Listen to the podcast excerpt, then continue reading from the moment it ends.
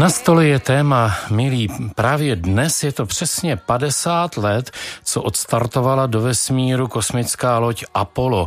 Vy dříve narození si pamatujete celý program, program eh, mise Apollo. Eh, o tom budeme hovořit s člověkem, Eh, fundovaným, vzdělaným, poučeným a hlavně nadšeným Tomášem Přibylem, eh, také kurátorem eh, Technického muzea v Brně. A mm, výhoda živých pořadů je v tom, že jsou bezprostřední. Nevýhoda je, že když zůstanete trčet v MHD, tak hold eh, to malé spoždění bude. Nevadí.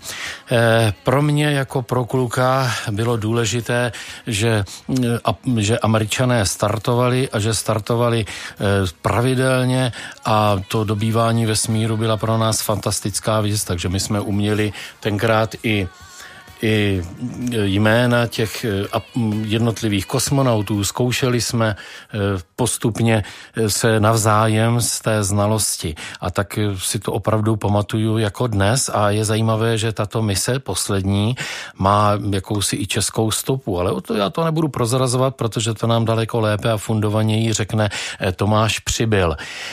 Tento dnešní pořád se jmenuje Poznávání věrného průvodce země, totiž měsíc měsíce a o družicích, o kosmických lodích mířících k měsíci, eh, o tom, čí byl poslední otisk boty člověka na povrchu měsíce, eh, jestli jsme si tenkrát mysleli, že od dalšího doteku boty člověka uplyne 50 let, 50 a více let. Ono je to vlastně 600 měsíců.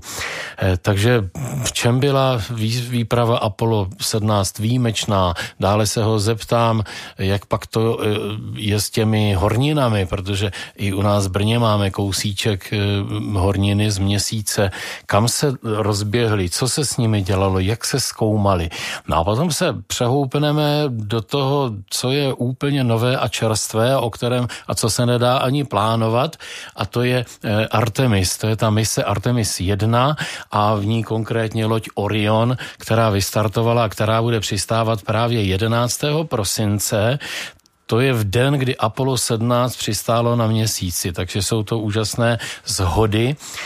A určitě se Tomáše zeptám i na Aleše Svobodu. My jsme tady měli Aleše Svobodu a to je inženýr, objevitel různých podzemí města Brna. Já jsem mu říkal, hele, ne, ne, na kosmonauta nevypadáte úplně mladě. A to je taková krásná zhoda jmen, kdy také inženýr Aleš Svoboda, eh, vlastně pilot Gripenu, byl vybrán mezi mnoha tisíci. Tome, vítám tě tady.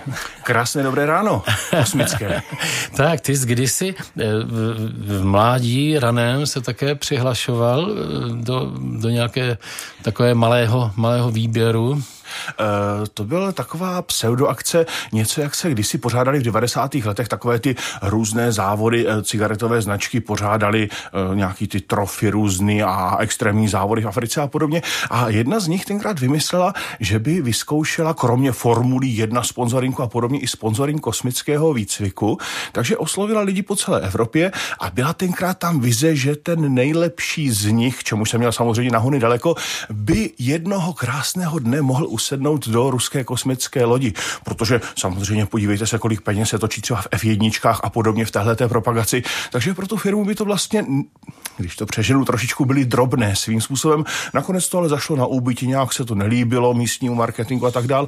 Ale dobře, člověk a spousta lidí v celé Evropě v době, kdy ta kosmonautika ještě byla poměrně exotická, měl možnost si vyzkoušet různé simulátory, trenažéry, prostě splnit si takový ten klukovský sen kosmický.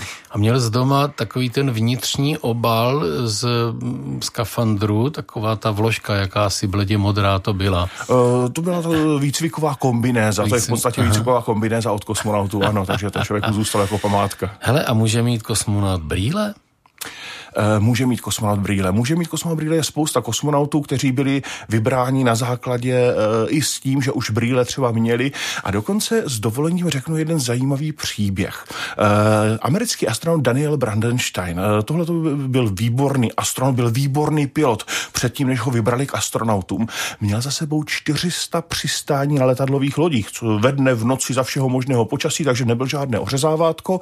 Potom se přihlásil do NASA, oni ho vybrali. V roce roce 83 letěl poprvé do vesmíru jako pilot raketoplánu. Vedl si výborně, tak ho jmenovali znovu jako pilota raketoplánu. Opět si vedl výborně.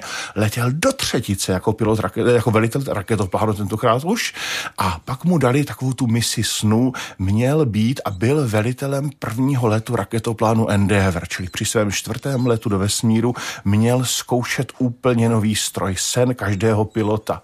Tři měsíce předtím zjistili, před tím startem zjistili, že pan Brandenstein je barvoslepý. Prosím tě. Dovedete si představit, přes kolik lékařských komisí ten chlap musel v životě projít a to nebylo jako u nás u vodáka pravá, levá, další. Ale tohle to je prostě něco neuvěřitelného. Řešilo se to tenkrát eh, v tichosti, samozřejmě v zákulisí. Eh, pan Brandenstein se bránil tím, že nahoře žádné semafory nejsou a oni ho opravdu nechali letět i po čtvrté, ale pak se musel z NASA uh, rychle poroučet. Takže to je odpověď na brýle a vůbec zdravotní stav kosmonautů, které často považujeme jako za supermany, že? To se prý poznává na tom semaforu, která ta lampa svítí, že nezáleží na barvě, ale na té pozici. Jo? Když je nahoře, tak je červená. Hele, a cukrovku by mohl mít kosmonaut? Eh, já si myslím, že dokonce kosmonauti letěli s cukrovkou, teď si úplně nejsem jistý, ale viděl jsem interní dokument NASA bez jmen, kde byl seznam eh, různých zdravotních eh, vážnějších problémů a nemocí, se kterými kosmonauti letěli do vesmíru. Takže je známo třeba, že letěl astronaut třeba i s Parkinsonovou nemocí a podobně. Jo? Takže já nechci se to nějak dehonestovat, ale opravdu najdeme tam lidi no. s všemožnými Já jsem se ptal kvůli sobě, že bych teda taky mohl. Ale John Glenn už byl zase úplně pokročilého věku, že? 77 let, no. jo, to jako je zase něco úžasného. Když se totiž vybírali první američtí astronauti, vrátíme se teď do těch 50. 60. let, tak eh, tenkrát eh, se vůbec nepočítalo třeba původně s vojenskými piloty, ale dokonce NASA říkala, že vlastně ten kosmický let zvládne každý průměrný Američan. To znamená 50% americké populace. Dnes Elon Musk, co má kosmickou loď Crew Dragon, tvrdí, že ten, kdo přežije horskou dráhu v zábavním parku, přežije i let do vesmíru.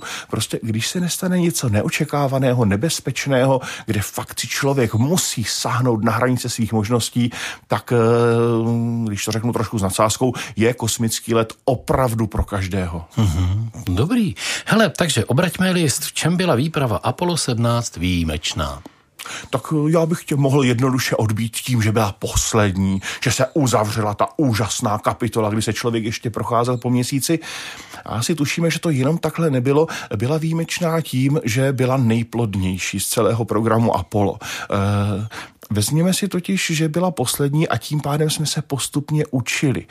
Když to přirovnám třeba k něčemu z reálného světa, každá hospodinka ví, jak to asi vypadalo, když poprvé v životě sama pekla dort nebo cukroví, že? Vzpomíná na to ráda, ale k tomu ideálnímu stavu to mělo daleko. To té špánové si asi dovedou představit, nebo vzpomínají, když jsme slepili svůj první plastový modílek letadla. Jak to bylo zapatlaný, všechno, ale byl náš. A to bylo Apollo 11. Na měsíci jsme neuměli chodit, neuměli jsme vycvičit astronauty, neuměli jsme využít nástroje a s každou další misí jsme se to učili víc a více. Takže ta sedmnáctka prostě přinesla to nejlepší, co v programu Apollo bylo. Uh, už jsme se všechno naučili, samozřejmě mohli jsme se učit dál, ale v tuhle tu chvíli jsme z té mise vyždímali maximum a kromě toho se této výpravy jako jediné v programu Apollo zúčastnil geolog. Hmm, to je ono. Jak se tam, prosím tě, objevil geolog?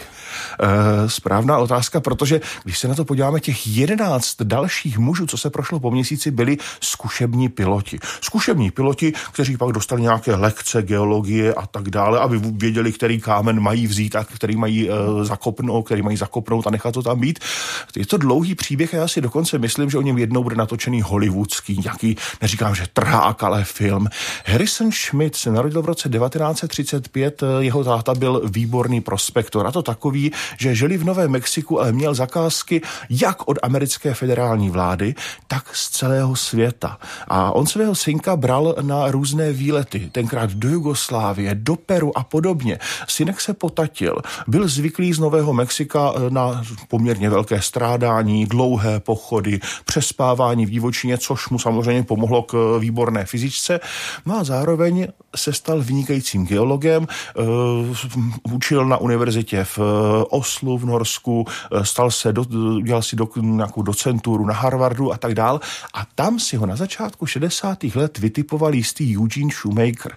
To byl člověk, to byl první planetární vědec NASA.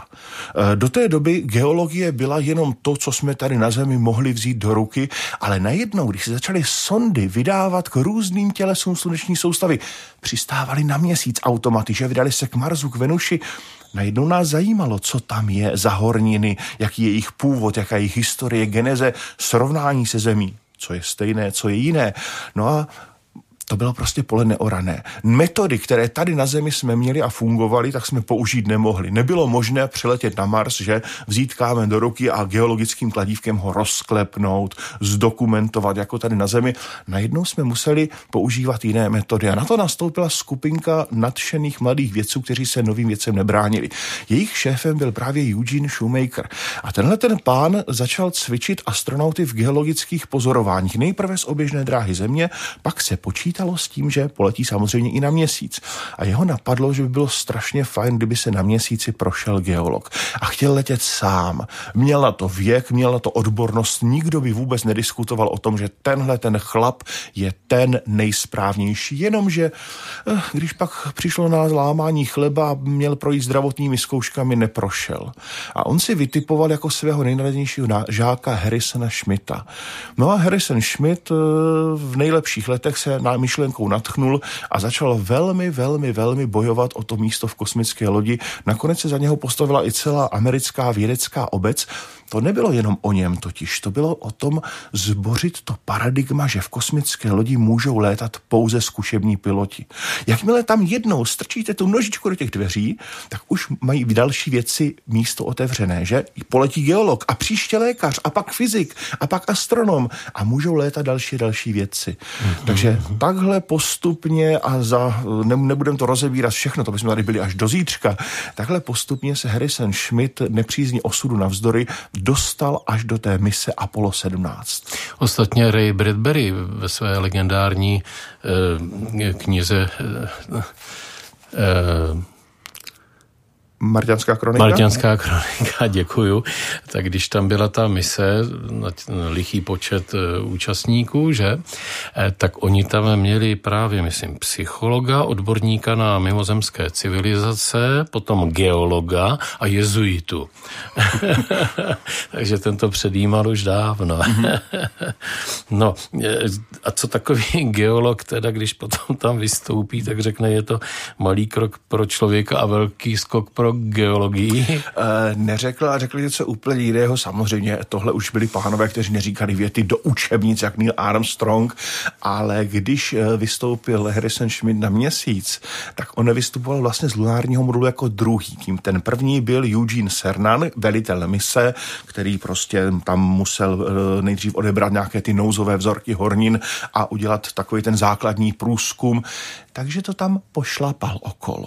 A Harrison Schmidt se na oko začal čílit. Kdo pak mi to tu rozdupal můj měsíc? No a to nebylo, vš- tohle to byla ta legendární věta, že to asi dočítarek není, ale on potom začal opravdu šílet. Dospělý chlap se téměř zbláznil.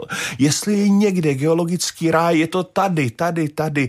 A Sernan musel do rádia hlásit do Houstonu, nebojte se, nezbláznil se mi, mám tady všechno pod kontrolou, protože prostě Harrison Schmidt se dostal tam, kde předtím žádný geolog nebyl, že splnil si svůj klukovský sen, který ani nesnil.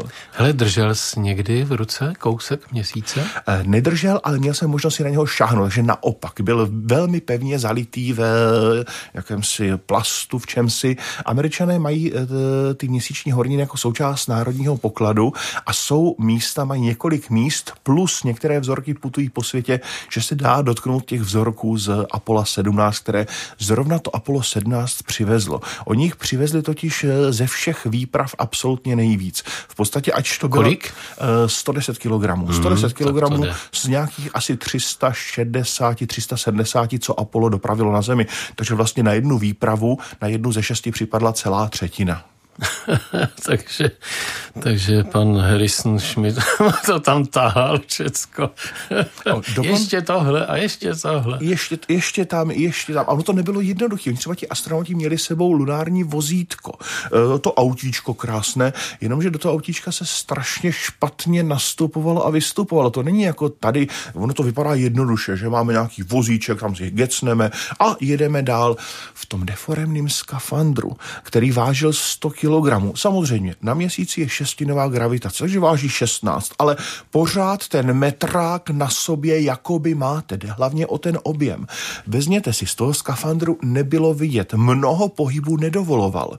Třeba ti kosmonauti nemohli dát ruce k sobě, nemohli zatleskat, nebo je seknout v modlitbě. A nebo pokleknout k zemi. Přesně. Spoustu pohybů ty skafandry vůbec nedovolovaly, takže ono bylo uh, vůbec těžké se do toho vozítka sednout. Zase jenom zajímavost, ty první, ta první generace skafandrů, která se používala na Apollo 11 až Apollo 14, nedovolovala sednutí, ohnutí se. Jo, takže ti by vůbec do toho vozítka nemohli si, si se jakkoliv dát. A když ti konstruktéři to vozítko udělali na Zemi, začali testovat, zjistili, že ten astronaut nastupuje skoro 10 minut. Mm-hmm. Tak si to představ, jo. Ti dva si tam 10 minut sedají, teď se na sebe podívají, vzal si to geologické kladívko? Nevzal. A ta každá minuta stojí miliony a miliony dolarů, pochopitelně. Takže se to pak srazilo, povedlo se konstrukčními úpravami skafandru i vozítka ten nástup a výstup zkrátit asi na dvě minuty. Ale i tak to byl vzácný čas, takže oni třeba tím vozítkem jeli nějakou tu okružní jízdu a měli v plánu pět nebo sedm zastávek a každou z těch zastávek museli využít naplno. Mm-hmm. No ještě horší se říká, když se otočili, že jak třískly dveře od lunárního modulu a tak co, jo, nezapomněl z klíče? Ale mimochodem, mimochodem, tohle se teoreticky stát mohlo. Tohle se teoreticky stát mohlo, že by se ty dveře, samozřejmě, že nebyly zamykací na klíček, ale ty dveře by se za jistých okolností mohli zaklapnout. Když vystupoval ten druhý astronaut, tak vlastně ty dveře přivřel, přivřel.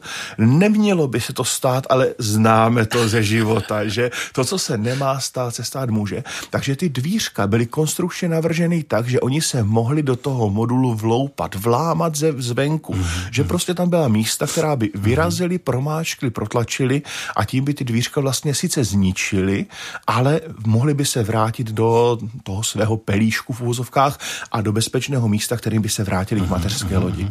Mimochodem, co by řekl Harrison Schmidt na dnešní eh, naše vědomosti, že teda eh, hornina měsíce na, sebe, na sobě váže tolik vázané vody, že je jí tam neuvěřitelné množství. Uh, Harrison Schmidt eh, je do dneška mezi námi, 50 let po misi oh. Apollo 17, je poslední žijící člen této posádky, dokonce aktivně přednáší, stále se měsíci věnuje, což byla úžasná, myslím si, že to byla fantastická investice z hlediska vědy a z hlediska všeho. Jezdí po světě, přednáší, jestli se nepletu, snad dokonce letos v srpnu navštívil i Prahu na jisté planetární konferenci. No a co by na to řekl, eh, upřímně tady v tom v této věci nevím, ale eh, vím, že se věnuje měsíci opravdu velmi, velmi intenzivně, využívá té své zkušenosti, že vlastně měl možnost být přímo tam a eh, pomáhá kolegům, geologům vypracovávat nové teorie, zpracovávat znovu a znovu ty staré horniny.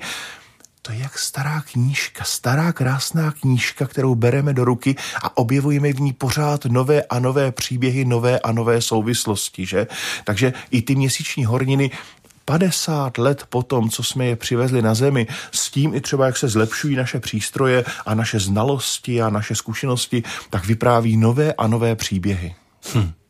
Hele, a dá se teď ještě víc než po 50 letech eh, o misi Apollo 17 říct něco nového? Dá, dá. Ony jsou totiž věci, a zase zná to určitě každý z našich životů, které je dobré dnes neříkat, ale po 20 letech se jim třeba člověk zasměje, že? Eh, velitel mise Eugene Cernan eh, v té době nemohl některé věci říkat nahlas. Apollo 17 startovalo 7. prosince 72 a on dostal v září toho roku, tři měsíce před startem, zánět prostaty který byl velmi nepříjemný, nicméně šel s tím s maximální důvěrou a opatrností za e, lékařem celé posádky Apollo 17 a ten lékař ho podržel, protože piloti a astronauti nemají doktory rádi. Proč? Protože vlastně můžou nastat dva stavy. Buď se nic nezmění, anebo jste vyřazení z posádky a z letového stavu. Jinými slovy, česky, může se to jenom zhoršit. Nikdy se to nemůže u doktora zlepšit. Tento lékař ale naštěstí, eh, na rozdíl od jiných doktorů, kteří si na těch astronautech stavěli kariéru a tak dále, tak se rozhodl, že panu Sernovi pomůže, ordinoval mu léky, dával mu tajně masáže, chránil ho, nikde do žádných záznamů to neuvedl, chránil ho před nadřízenými a podobně. A to nebylo všechno. Šest týdnů před startem pan Sernan dostal báječný nápad, že si zahraje eh, nějaký softball nebo něco takového a natáhl si šlachu v noze. A to neskutečně bolestivě. Rentgen naštěstí ukázal, že není přetržená, protože to by byl konec letu na měsíc, ale že je pouze velmi, velmi bolestivě natažená.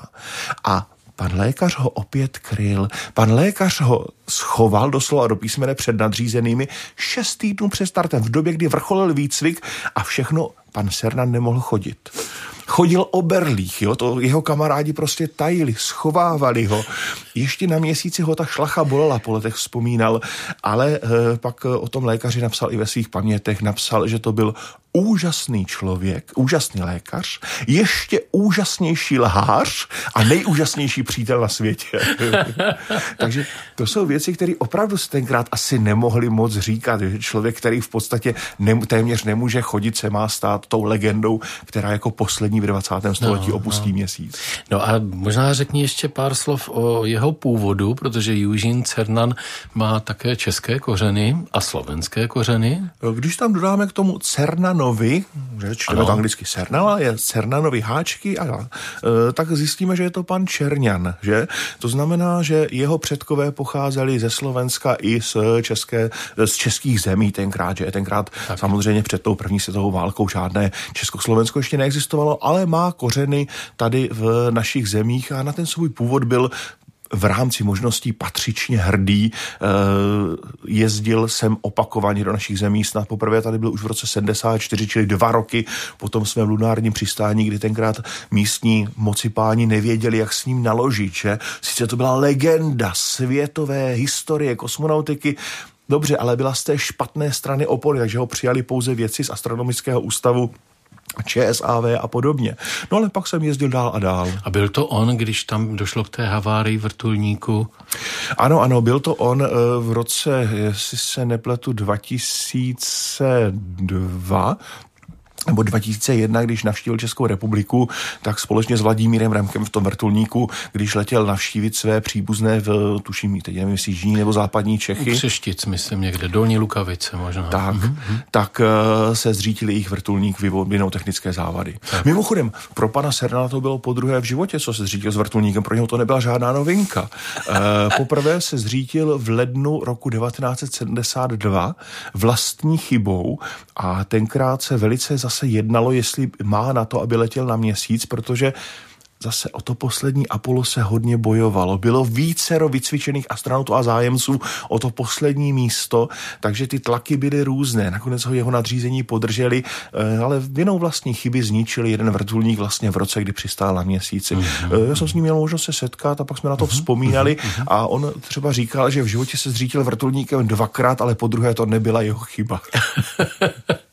to bylo, myslím, jako když to spadlo z 11 metrů, což není žádná legrace, že? Čili nějaké namožené krční obratle, či co. Mm-hmm. No a je to pravda, když já říkám, že právě poslední noha člověka na měsíci byla noha tedy Južina Cernana? Je to tak, protože on sice nebyl poslední, kdo vstoupil na měsíc, ale byl poslední, kdo ho opustil, že?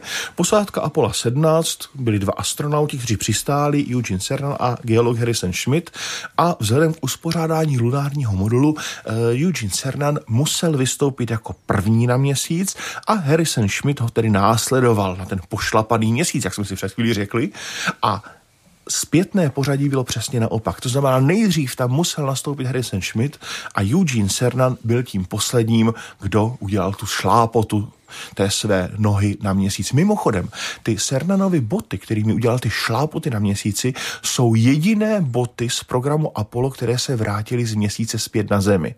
To znamená, my tady nemáme ani ty slavné boty Neila Armstronga, kterými udělal malý krok pro člověka a velký skok pro lidstvo. Proč? Ten skafandr měl zvláštní konstrukci, abych ho trošku připodobnil k dětským dupačkám. Aby byl co nejvíce vzduchotěsný, ty boty nebo ty eh, nebyly, nasa, nebyly prostě součástí toho skafandru skafandru. Oni, ten skafandr byl uzavřený, jak říkám, dětské dupačky, ale ty boty si astronauti nasazovali, byly to v podstatě takové galoše, bych řekl. Nasazovali si na ten skafandr a když mělo Apollo, kterékoliv Apollo odstartovat z měsíce, tak astronauti se připojili vlastně ten skafandr pomocí hadice na systémy lunárního modulu, neměli už na sobě tu zádovou jednotku o váze 60 kg, ale připojili se na lunární modul, kde vlastně dostávali elektřinu, kyslík a všechno potřebné, otevřeli dveře a co nepotřebovali dělali, vyházeli. Vyházeli ven, aby maximálně odlehčili tomu ludárnímu modulu, aby vůbec mohli dosáhnout oběžné dráhy. A teď si vezměte, ty velké rozměrné bedny, třeba co měli na zádech, už jsem říkal, každá vážila 60 kg. Ty letěli ven obě dvě, že, od obou astronautů, to už je 120 kg mínus. Ty galoše letěli ven. Kamery, protože už je nepotřebovali, nechali jenom si filmy, kazety s filmy, kamery letěly ven. Jednou se stalo, že letěla kamera i s filmem, no ale tak jsou to jenom lidé, nejsou to stroje. A pak máš děti učit třiďte odpad, že jo? tak to je věc, to jsem nevěděl, tohleto. No a to už se vědělo při tom letu sedmnáctky, že další nebude pokračovat? Eh, vědělo se to, protože samozřejmě ta technika se chystá roky dopředu. Eh, vezměte si, že výroba raket Saturn 5 se zastavila v srpnu roku 60 8, čtyři roky a čtyři měsíce před letem Apollo 17. E, jinými slovy, aniž by se v Apollo vydal první člověk na oběžnou dráhu, to bylo až v září a v říjnu roku 68, aniž by se vydal první člověk k měsíci, prosinec 68, aniž by se prošel člověk po měsíci červenec 69, tak byla zastavená výroba Saturnu 5 opravdu byla fyzicky ukončená a definitivně byly rozebrané ty výrobní linky. To znamená, že se vědělo, že počet, je to množství těch hlavních prvků, to znamená obřích raket, které měly kapacitu dostat člověka na měsíc, je omezený, je konečný a prostě od té doby se jakoby stříhal metr. A e, vědělo se, že se bude brzy končit. Těch raket, co je zajímavé, bylo vyrobeno 15 celkem a e, řešilo se, jestli všechny se použijí k letu na měsíc nebo i na něco jiného. Takže v roce 70 se nejprve zrušila výprava Apollo 20, v lednu a v září roku 70 se zrušila ještě 18 a 19 vlastně. Takže zůstaly tři rakety na ocet. Jedna pak byla využita na orbitální stanici Skylab na její vypuštění v květnu roku 73. No a ty další dvě, to je možná trošičku škoda, zůstaly tady na Zemi v muzeích. Když už ten hardware byl vyrobený, vlastní palivo už bylo vlastně za pár korun, pár dolarů, pardon, samozřejmě v uvozovkách. To nejtěžší, nejnáročnější bylo vyrobeno. No ale ten program vlastně byl pohřbený, o tom jeho osudu bylo rozhodnuto už v tom roce 68 a ne až v roce 72. No to mě bylo, že jo, 11, 12 tak a byl jsem toho tenkrát hrozně zklamaný, že už to nebude pokračovat.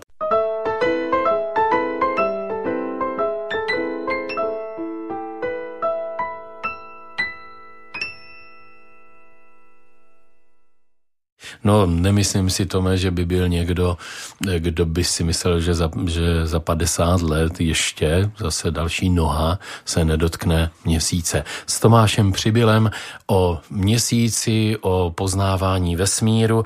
A teď Tome, v den, kdy Apollo 17 přistálo na měsíci, to bylo 11. prosince, čili za čtyři dny, přistane na Zemi loď Orion z mise Artemis Římská 1, tedy první mise z očekávaného návratu člověka na měsíc. Můžem, můžeš nám ji představit? Tak eh, je to první mise, první zatěžkávací zkouška návratu člověka na měsíc a nejenom na měsíc. Plánuje se i další pronikání do vesmíru. Zrovna včera jsem měl v Třebíči na tohle téma přednášku a jeden pán se mě zeptal, proč se na ten měsíc vracíme a co, jako co, to, co to vůbec znamená. A já jsem říkal, že technika a technologie dospěly tak, že lety na oběžnou dráhu vlastně už jsou v podstatě rutinní a že je můžou převzít soukromé firmy. Ano, NASA dál bude plánovat to, co dělá s Mezinárodní kosmickou stanicí výzkum na nízké oběžné dráze. Je to neocenitelný pro medicínu, pro technologie, pro pozorování země, ale počítá se s tím, že už stejně jako vznikly soukromé kosmické lodě, ať dopravní nebo nákladní, takže vzniknou soukromé stanice a NASA vlastně bude jenom zákazník, který si bude platit za to, že tam na služební cesty posílá své astronauty ale ten hlavní směr, který chce mít NASA, Evropská ESA, Japonsko, Kanada, které spojily své síly, tak má být právě průzkum, průzkumné mise k měsíci, Marsu a dále. No a mise Artemis 1 je vlastně první misí. První misí a zároveň zatěžkávací zkouškou toho hardwareu od kosmické rakety, která odstartovala 16. listopadu letošního roku přes loď Orion, včetně jejího servisního modulu, což je taková zajímavost, zatímco Apollo, to byla prostě americká show, to byl americký program, téměř do poslední součástky.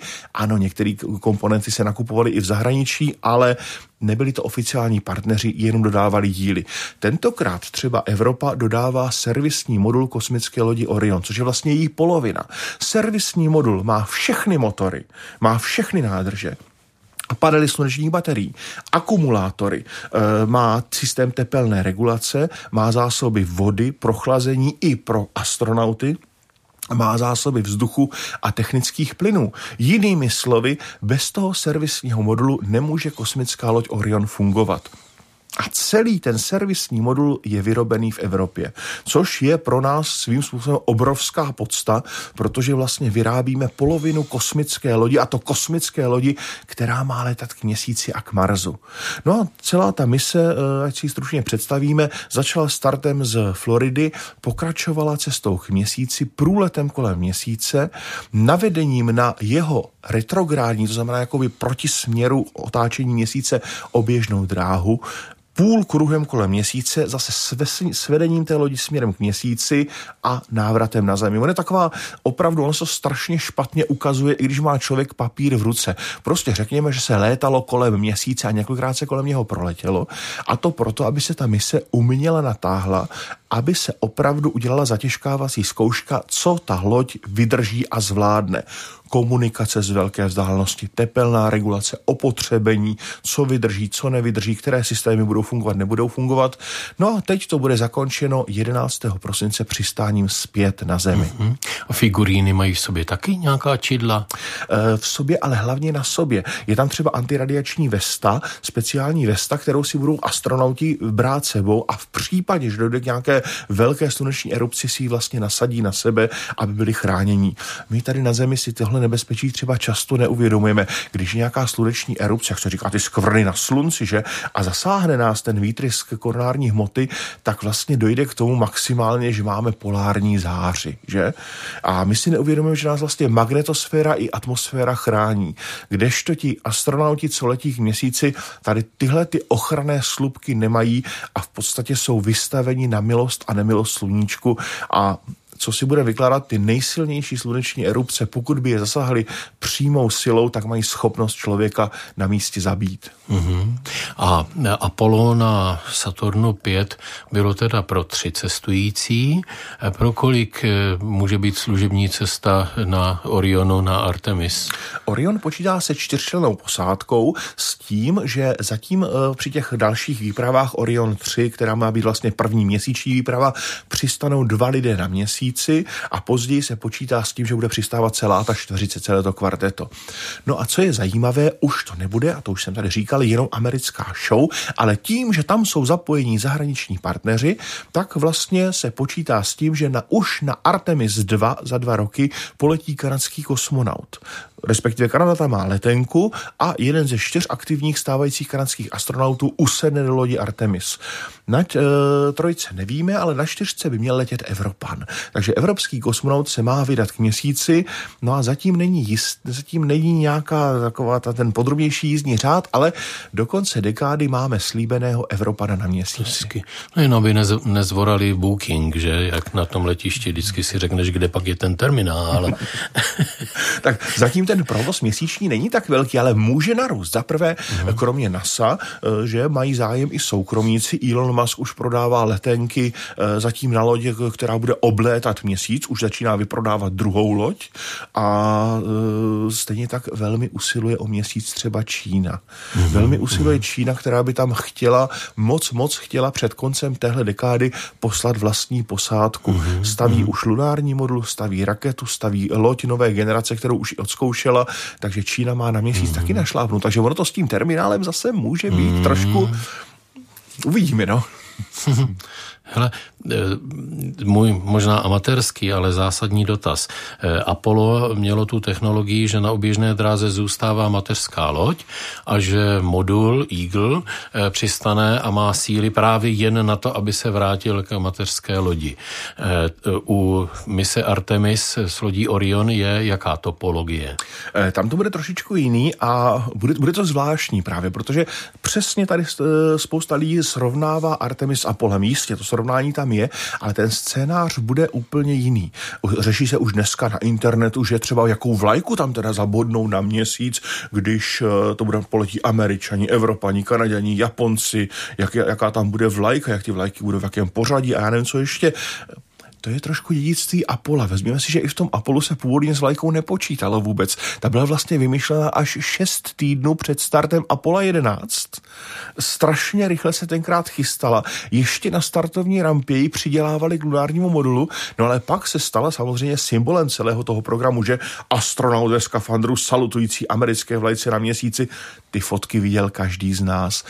Takže se bude muset trošku oprostit od toho modelu. Každopádně program Artemis počítá s tím, že bude vybudována stanice Gateway, stanice Brána. To bude stanice, která bude kroužit za měsícem. To je taky zase taková zvláštní dráha.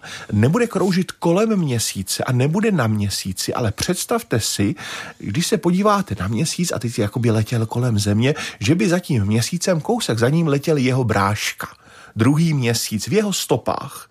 A kolem toho druhého měsíce bude kroužit stanice Gateway. Takže teď si ten druhý měsíc odmyslete a vlastně ona bude kroužit kolem virtuálního bodu za měsícem, který bude jakoby kousek za měsícem. Takže loď Orion doletí na stanici Gateway, je to, říkám, zvláštní dráha, ale byla vybrana záměrně, protože je energeticky mnohem snažší dosáhnout, než se dostat na oběžnou dráhu měsíce. A tady z té stanice na, u ní bude zakotvený ludární modul nejprve na jedno použití, později na opakované použití, takže to budete vozit jenom kanistry s palivem, doslova a do písmene. A svačinu svačinu a náhradní, já nevím, přezůvky na ten měsíc, jak jsme no. si řekli a všechno. A tady z té stanice Gateway vždycky se stoupí posádka na měsíc. Takže ty mise budou extrémně náročné, protože kromě té výpravy na měsíc budou astronauti ještě pracovat na stanici a bude se to postupně prodlužovat, že? Nejdřív třeba dva, tři, čtyři, pět týdnů, pak třeba dva měsíce. S delšími pobyty, možná půlročními se zatím moc nepočítá půjdeme krok za krokem. Stejně jak v tom Apolu jsme si to říkali, prostě se musíme tyhle ty věci teprve naučit. Člověk se učí nejenom létat tam, tam a zpátky, jak v Apolu, ale teď se tam učíme zabydlet a pracovat a víme, že to vůbec nebude jednoduché. A eh, rozumím. To je tedy opravdu změna veliká Eh, teď jsem zapomněl, na co se chci zeptat. To nevadí. Můžeš eh, poradit? Eh, jo, kolikáté generace už budou ty skafandry, jestli už třeba budou moci sepnout ty ruce. To, to zatím nevíme. Zatím mají dvě firmy kontrakt na dodávky těch skafandrů, ale nezveřejně, nebyly zveřejněny vůbec, vůbec žádné obrázky. Druhá věc je, že určitě přibudou i komerční skafandry. Podobně, jak jsou dneska komerční lodě, tak třeba Elon Musk pro svoje lodě Crew Dragon naprosto nezávisle na NASA vyvíjí svoje vlastní skafandry. Příští rok v březnu má odstartovat mise Polaris Down, úsvit Polaris, která vyzkouší tyto skafandry v otevřeném prostoru. Bude to soukromá mise Elona Muska, kterou realizuje s eh, americkým podnikatelem Jaredem Isaacmanem Leť, poletí tam ještě tři zaměstnanci SpaceX a tihleti lidé mají za úkol obléci, dva z nich si oblečou skafandry, otevřou vlastně průles a vystoupí do otevřeného prostoru. Zatím ani tady, a to mise má být v březnu příštího roku, za tři měsíce, za čtyři dobře, tak zatím ani tady fotografie těchto skafandrů Elon Musk nezveřejnil, ale prý se máme opravdu těšit na velmi revoluční a futuristický koncept, takže to taky bude velice zajímavé. No a co se těch měsíčních skafandrů týká, ne, nechtěl jsem utíkat z otázky, e, opravdu nebyly zatím zveřejněné žádné obrázky, nic dalšího, jenom nějaké obecné parametry, obecné zadání. Tam je otázka, co ten materiál a co to, co prostě ty technologie dovolí. E, ono přece jenom musíme si uvědomit, že se pohybujeme ve váku a že ten skafandr musí být prostě natlakovaný, abychom tam přežili. V podstatě máme něco na sobě jak volejbalový balon a to musíme ohýbat. Zase v programu Apollo to byl šílený problém. E, nejenom, že jste měli omezený třeba výhled z těch skafandrů a omezené možnosti ohýbání se, ale když bylo potřeba těma rukama něco udělat, tak jste bojovali vlastně proti tlaku toho skafandru. E, a ti chlapi si toho tak vážili tenkrát, té možnosti, že se měli projít po měsíci. Myslím, že to byl James Irons Apollo 15, kdo řekl, kdybych žil 10 milionů dalších životů, nezažijí to, co jsem zažil cestou na měsíc a zpátky, mm, tak oni se vraceli třeba se strhanýma nechtama. Oni věděli, že když tu práci neudělají oni dnes, takže ji prostě nikdo tam druhý týden nepřiletí dodělat. Takže oni z té možnosti vra- strašně vážili a opravdu šli na hranu a často až za hranu sebeobětování. To opravdu, ono to vypadá v televizi hezky, že procházka po měsíci, ale dali do toho všechno, opravdu hmm, všechno. Hmm. To je otázka dneska, co se vlastně dá šídit proti tomu původnímu. Samozřejmě postu, po, pokrok materiálový určitě, ale to, co ty říkáš, ty věci atmosférické nebo potřebného kyslíku, to se neošidí. To se neošidí, to je fyzika, to je kosmonautika. A pak je tady ještě jeden problém. Ono to není jenom zevnitř ochránit toho člověka, vlastně vytvořit mu příjemné prostředí. Navíc tepelná regulace, že? Tam, kde svítí sluníčko na měsíci je plus 140 stupňů Celzia a na zádech máme třeba minus 150. A v tom skafandru vám musí být dobře. To se neudělá nějakou tenkou vrstvičkou folí. A druhá věc, měsíční prach, a to pozor, je toxický. Měsíční prach je toxický ne ve smyslu, že byste si ho lízli a otrávili si jako jedovatý, ale on je toxický podobně jako azbest. Měsíční prach je nesmírně ostrý. My tady na Zemi máme miliony let erozy, že vítr, voda. Naberte si kamínky z řeky do ruky, krásně ty oblásky, že jak jsou krásně zaobalené kamínky v moři, kdy to je radost si to vzít do ruky. Měsíční prach, tam žádná eroze nikdy nebyla. Je to vlastně skleněná drť. O, tím, jak to dopadaly různé meteority, jak měsíc eh, měl kdysi dávno aktivní sopky zřejmě a tak dále. Takže to, ta sklovina je tam nadrcená na drobný až jemný prášek. A tohle, když vdechujete, tak samozřejmě pro vás jako pro kosmonauta je to dlouhodobě nebezpečné. A druhá věc, ono vám to ten skafandr rozežírá v úvozovkách jako kyselina. To je další faktor, se kterým se musí počítat. Měsíc není náš kamarád.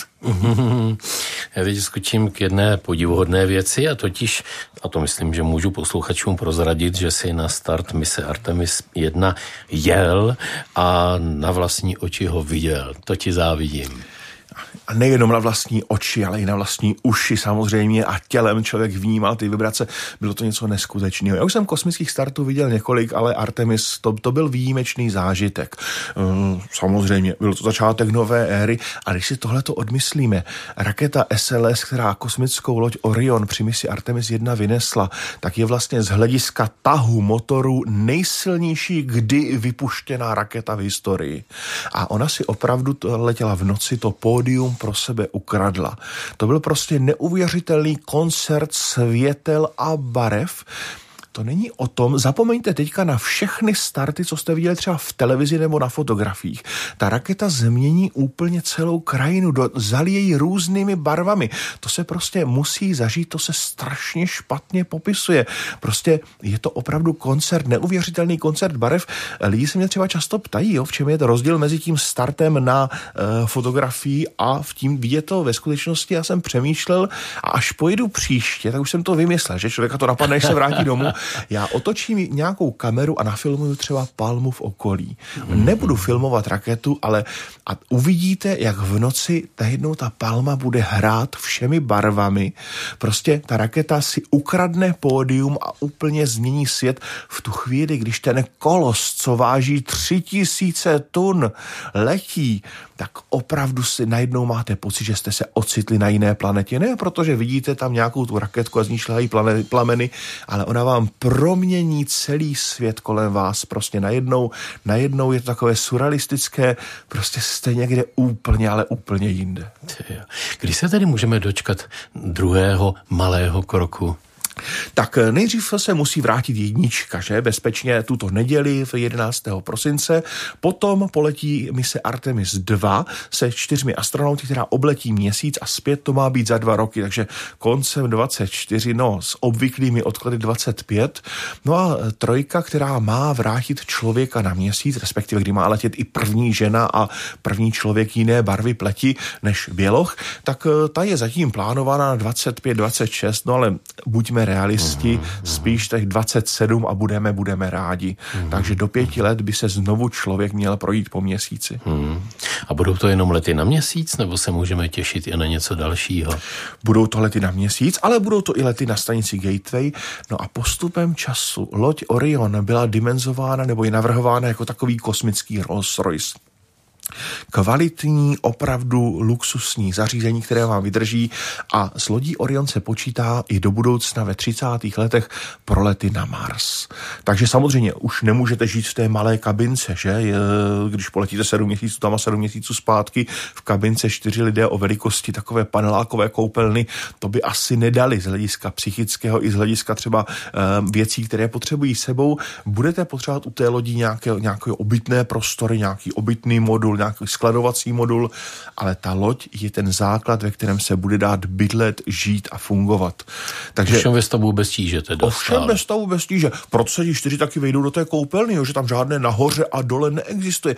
To je úžasné, když se podíváte třeba na kosmickou stanici, my tady sedíme, že u stolu krásně koukáme na sebe a teď si Martine představ, že by ze stropu nad náma byl rotopet, jo, takže záleželo by na tom, jestli bychom chtěli jíst, sedět u kuchyňského stolu, anebo jít cvičit a ze zdí zase vedle nás může být toaleta a z druhé zdí zase můžou být vědecké přístroje.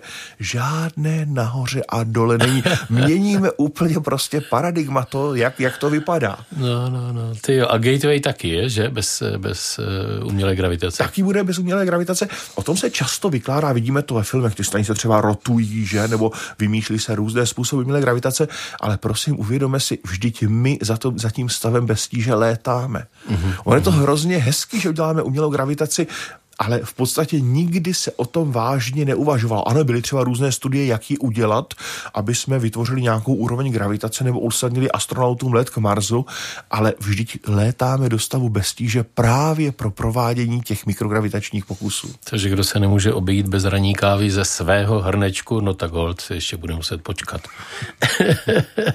tak, my máme ani čas na píseň, takže my se tou poslední písní, kterou vybrala tvá žena Katka, eh, rozloučíme a ještě předtím tedy poslední otázka. Evropská kosmická agentura nedávno oznámila, že vybrala jako záložního kosmonauta Čecha Aleše Svobodu. Co to znamená být záložním kosmonautem a jakou má šanci letět do vesmíru? Eh, Evropská kosmická agentura má nějaký základní oddíl, takový ten kádr astronautů a kosmonautů, ze kterých si vybírá pro své mise. Ovšem, může se stát, že těch misí se objeví více z nějakého důvodu, že se třeba Evropa rozhodne, že zakoupí další komerční lety k Mezinárodní kosmické stanici nebo někam jinam a najednou bude mít nedostatek astronautů.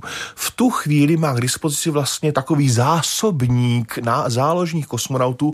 Není to prosím záloha, jak bylo fungovalo třeba kdysi dávno, letěl Vladimír Remek a zálohu mu dělal Olda Pelčák. To znamená, když si někdo zlomí nohu, takže nastupuje náš český kosmonaut. Ne, e, náš český kosmonaut byl vybrán do toho záložního zásobníku a v podstatě Evropská kosmická agentura do toho zásobníku podle množství různých letů může a nemusí šáhnout. Eh, je to takový trošičku, je to taková trošku neděčná role. Na druhé straně je pravda, že nikdy nikdo v téhle republice neměl vesmíru tak blízko jako pan Aleš Svoboda. Že má nakročeno a ty kosmické dveře jsou otevřené. Nemá to teď už ve svých rukách, on už udělal všechno, co mohl. Já mu strašně moc držím palce, upřímně ta šance není extrémně vysoká. Eh, ESA tohle to udělala už minule, když vybírala astronauty v roce 2009, vybrala šest profesionálů a vybrala záložní oddíl, jenom tenkrát nezveřejnila jména. A z toho záložního oddílu za posledních 13 let vytáhla, potřebovala jednoho člověka. Mm-hmm. Teď vybrala pět profesionálů a vybrala zase 12 člený záložní oddíl, ale Mm, Nikdy nevíme. Mm, Podívejte se na jednu věc. Rozvoj komerčních kosmických letů. SpaceX, Elon Musk. Nikde není psáno, že Evropa si nezakoupí letenky u Elona Muska nebo u Boeingu a kosmické lodi Starliner. Nebo až třeba se situace uklidní, se Evropané vrátí na Sojuzy. Nebo, a to jsou tady v, uh, snahy dlouhodobě, Evropa se nerozhodne pro vlastní kosmickou loď. Pak by na jednou těch letenek bylo povícero a pak by bylo potřeba, jak pro ty králí králíky do klobouku, šáhnout do toho záložního oddílu. No a v tom záložním oddíle máme tu českou vlaječku. Držme palce panu Svobodovi. Držme mu palce a sežněme mu dobrého lékaře, kdyby se náhodou natáhnul šlachu. Potom. Nebo měl jiné zdravotní problémy. Doufejme, že není barvoslepý. Tomáši Přibylovi děkuji za svížný rozhovor o věcech, které jsou krásné, protože otevírají schopnosti člověka, kterému Bůh dal. Tak přejeme moc dobré adventní dny. Díky Tomé. Mějte se hezky, na viděnou, naslyšenou. Na stole je téma. Společenské, kulturní, náboženské a třeba i politické. Každopádně aktuální. Hodinové rozhovory každé všední dopoledne po deváté a po půlnoci.